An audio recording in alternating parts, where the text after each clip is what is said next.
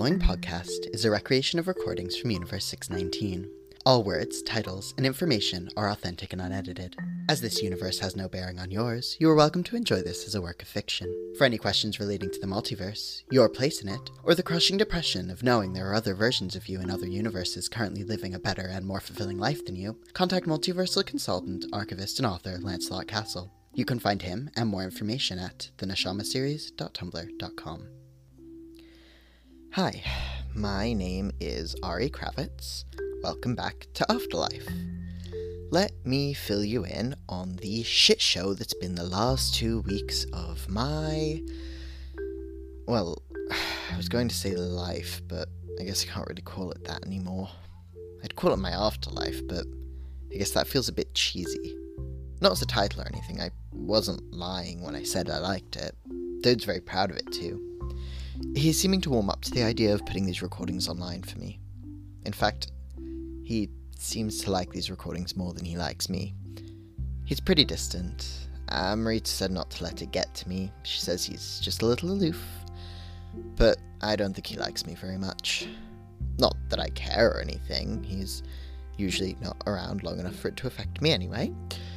But I can't call it my life, and I don't want to call it my afterlife. But I don't really think calling it my death is accurate. I guess I just think of it as my now. But that's not really an easy thing to throw into a sentence. The shit show that's been the last two weeks of my now doesn't really have the same ring to it, does it? Maybe I will just keep calling it my life. I feel alive enough. This past fortnight I've felt almost too alive. I could have sworn my heart was racing at a few points, though I know it can't beat it all. Which brings us back round to why the past two weeks have been so weird. It all started on Monday. It seems like it always started on Monday. Actually, wait, no, yeah, no, it, it did start on Monday last time. I remember because I remember mentioning that it was a Monday in the first recording I did. Wow, Garfield was right, Mondays are the worst.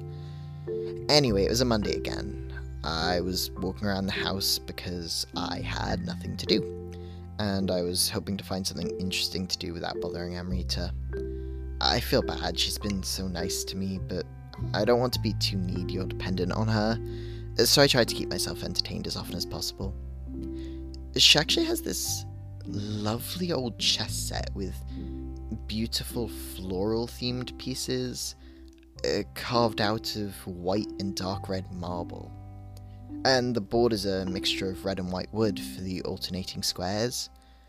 Unfortunately, I don't know how to play chess. I admitted that to Daoud and he laughed at me. Said he thought everyone knew how to play. I repeated that I didn't, and he just laughed even more. I may have to rope him into teaching me one day, if I can get him to stop laughing at me for long enough to explain what all the pieces do. I'd ask Amrita, but she's already done so much for me. I'd feel a little bad asking for anything more. I've spent most of my time here trying to watch the T V. It's awkward, though. I feel like some sort of creep. And given my own experiences being watched recently, I don't really want to feel like I'm doing the same to others. I mean, I know it's different, but it's somewhat pleasant. These recordings are really my only entertainment, but being stuck in a house all day, I rarely have much to talk about, so I've been limiting myself to making these recordings every other week. I like routines and schedules, so it's nice to have a day when I record things, and Dude is pretty good at uploading them on the same day I make them. I was saying something, wasn't I? Sorry, I got sidetracked again. Did I mention the windows? I mean, I know I explained them once in another recording, but did I mention why they're important now? Hmm, I guess I'd remember if I had, so I probably didn't. Uh, so I will. I was in the kitchen, just sort of hanging about, trying to figure out what to do with myself, and I looked out one of the windows, and, well, the kitchen windows always seem to look out on a clear blue lake, and it has these brilliant sunrises and sunsets. There's a little wooden dock leading out into the water, just wide enough for a person or two to sit on the end with their feet in the water. It seems to be in a New England type forest, and I imagine come autumn the leaves will turn a magnificent shades of red and yellow and orange. It's beautiful. I love looking out the kitchen windows. But this time I looked out and saw two figures standing stoically side by side before the dock.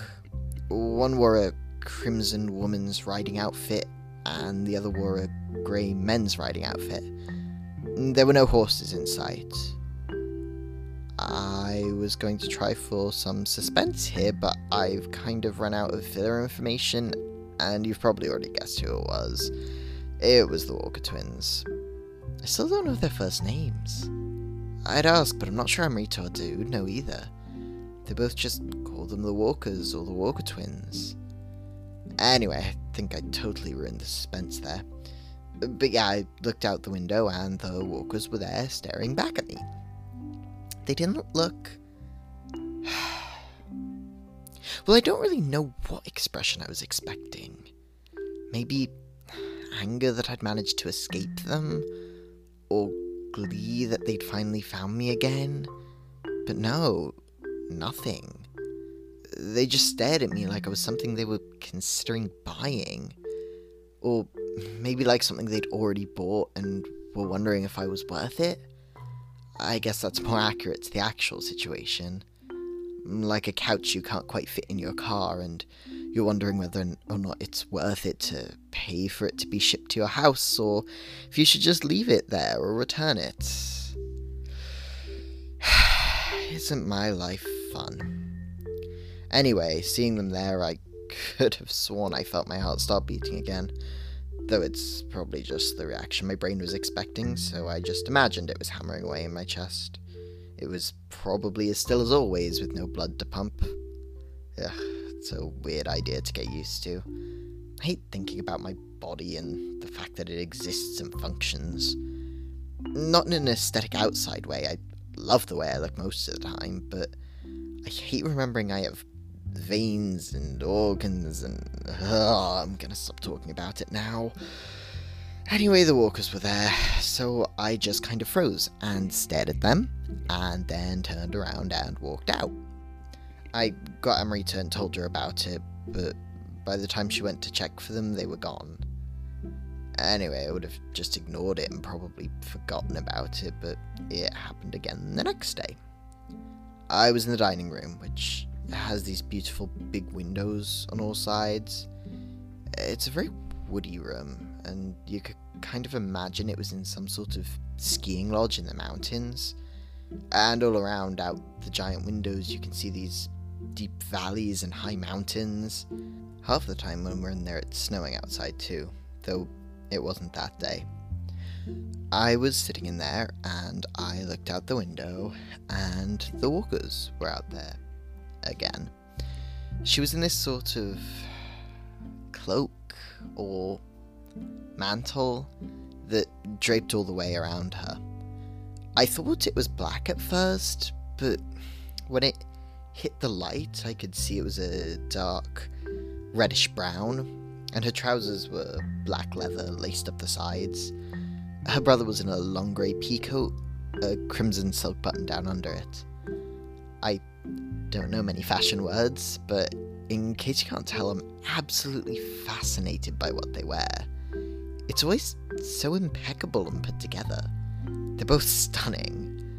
Really, I know I said it before, but if they weren't evil vampires hellbent on kidnapping me, I'd absolutely let them take me out for dinner. Though, the whole bloodless purity thing is an absolute deal breaker. That is a hard limit for me. As it should be for any reasonable person. Anyway, they just stood there and watched me again, so I did the same thing. I got up and walked away. I told Amrita again, but this time she didn't bother checking. We both knew they would be gone by the time we returned. She took the whole thing very seriously, thankfully. She's so kind, and she seemed really worried about me. We've become quite good friends over the past month and a bit. I join her for meals, and when she's not busy we hang out. We don't have too much in common, but we do both love a bit of gossip. She tells me all about her friends and family and what's going on in this world, and I tell her all about my old life and the other world. And I've discovered that I can drink small amounts without my body getting weird, so sometimes we have tea together and tell stories. It's like being in university again.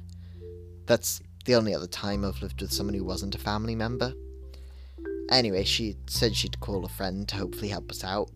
Something about protection spells and charms, I think?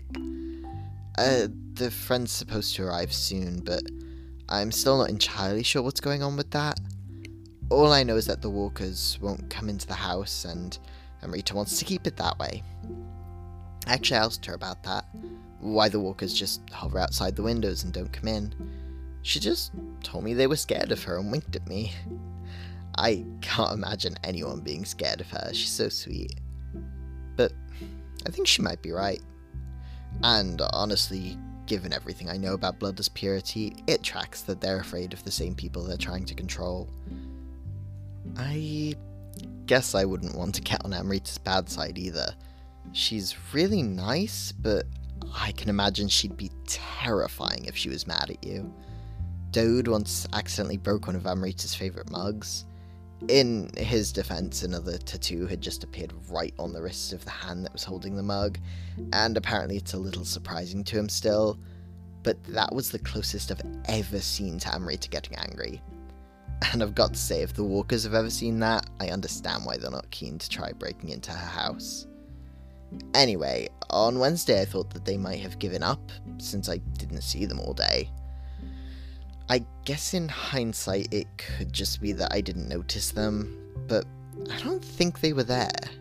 Amrita seemed to trust me to spot them, so she also thinks they weren't there. She said that since I'm on high alert for them, it's unlikely I would miss them, especially since they're making no attempts to hide themselves. Amrita seemed to agree that they're probably trying to intimidate me. She thinks they want to scare me into just handing myself over to them. Honestly, I'm more tired than scared.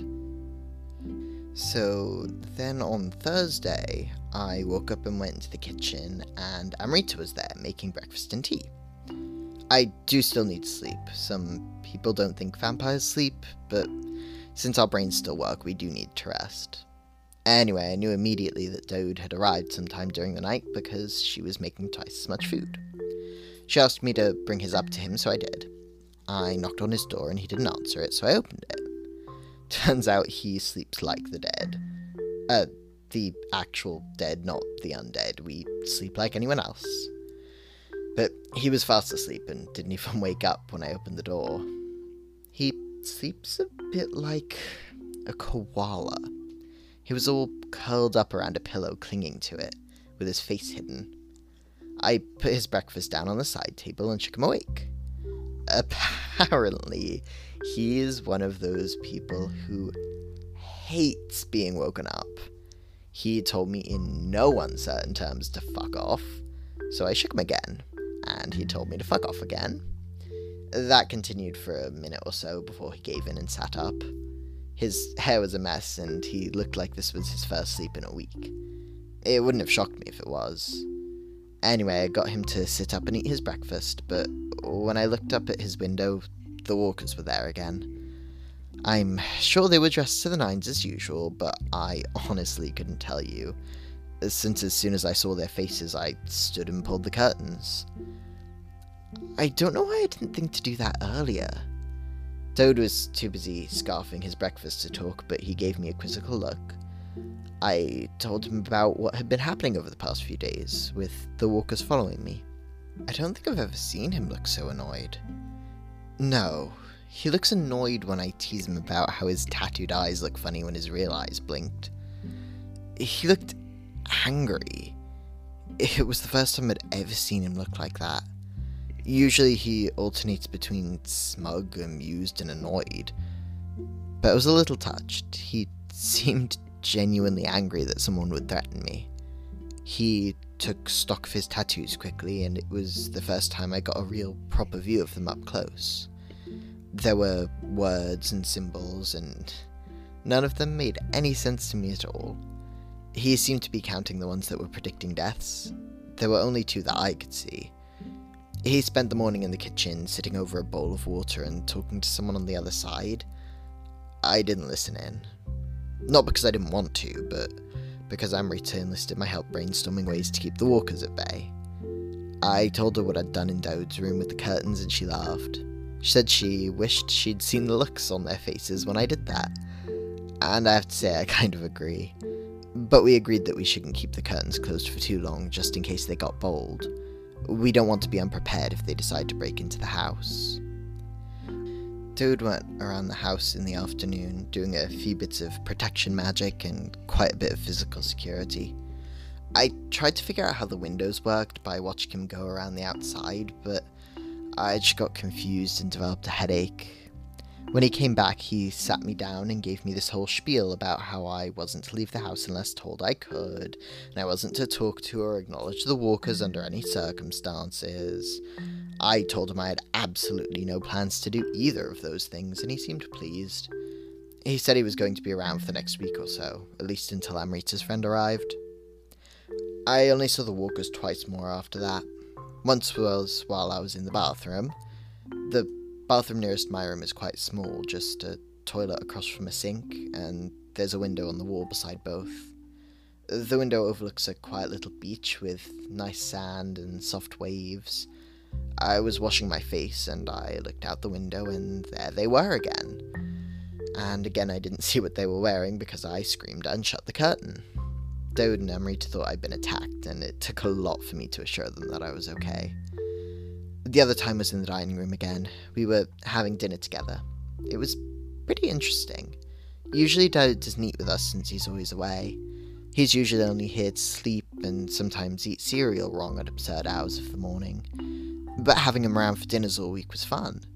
Turns out he's got a wicked sense of humour. He and Amrita seem to know each other very well. I should probably ask them how they know each other. I always forget to ask things like that. I think to, and then they distracted me with some ridiculous joke or funny story, and then I completely forget to ask. Anyway, we were eating dinner, and Daoud looked up from his plate and just kind of got this look on his face like he'd eaten a lemon. And he said, "Oh," in this almost disappointed, exasperated voice. So naturally, Amrita and I looked up to see what all the fuss was about, and there they were. They were wearing matching mauve dinner suits, and for once they didn't seem to have the usual blank expression on their face. Instead, they looked at Daoud and Amrita in shock, and then turned around and began to hike down the mountainside out of sight. I guess they didn't realise that Daoud and Amrita were doing anything more than letting me sleep in one of the spare rooms. But they certainly didn't look happy about our friendship.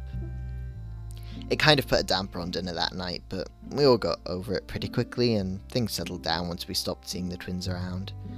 Not that any of us are naive enough to think that they might have given up. Okay, well, I might have been naive enough to think that, but Amrita and Daoud made it very clear that they haven't. But we had a few more nice dinners until Daoud decided it was safe for him to go back to whatever it is he does all day every day.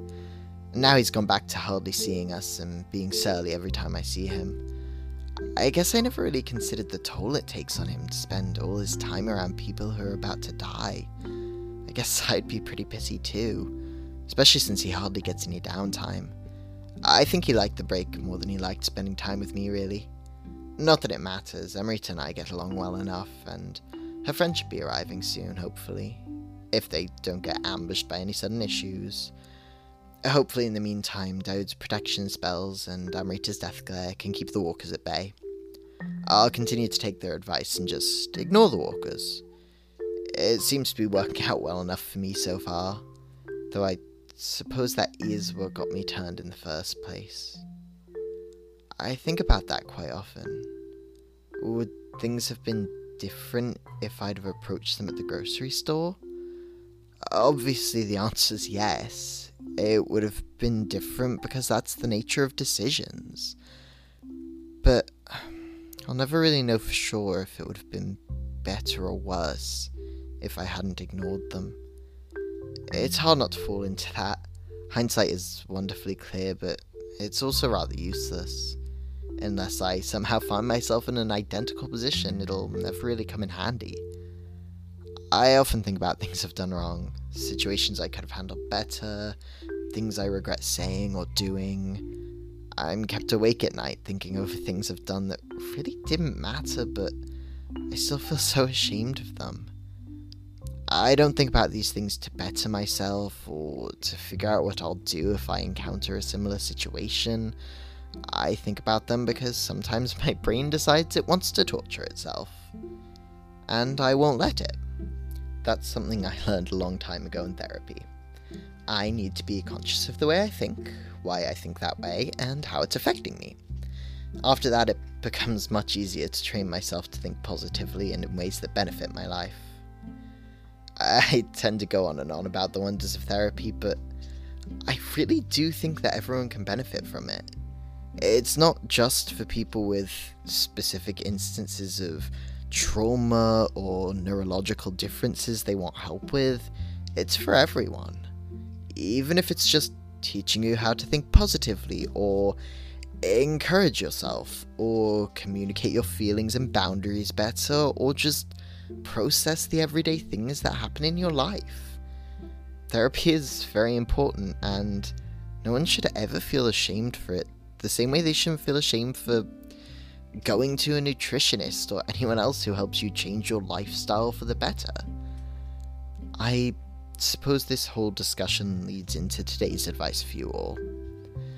I was thinking about it, and I think we all need to hear this sometimes. Don't dwell on the past and your mistakes too much. Acknowledge them, learn from them, but don't think about them so much that it hinders you from living the rest of your life.